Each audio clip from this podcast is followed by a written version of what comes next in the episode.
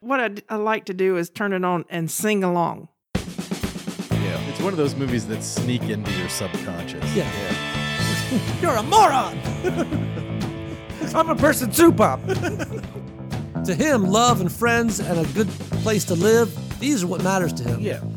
Or this movie is the very reason I will now wa- uh, watch Adam Sandler movies going forward. Nice. You watch these movies and- and you want to believe in love and you want to believe in sweet, sweet love and I ha- I have a jar of money on my refrigerator. I would like to add more money to it. That's where you come in. That's right. That's right. That is creepy as shit. Grown up sucks, Brad, if you're listening.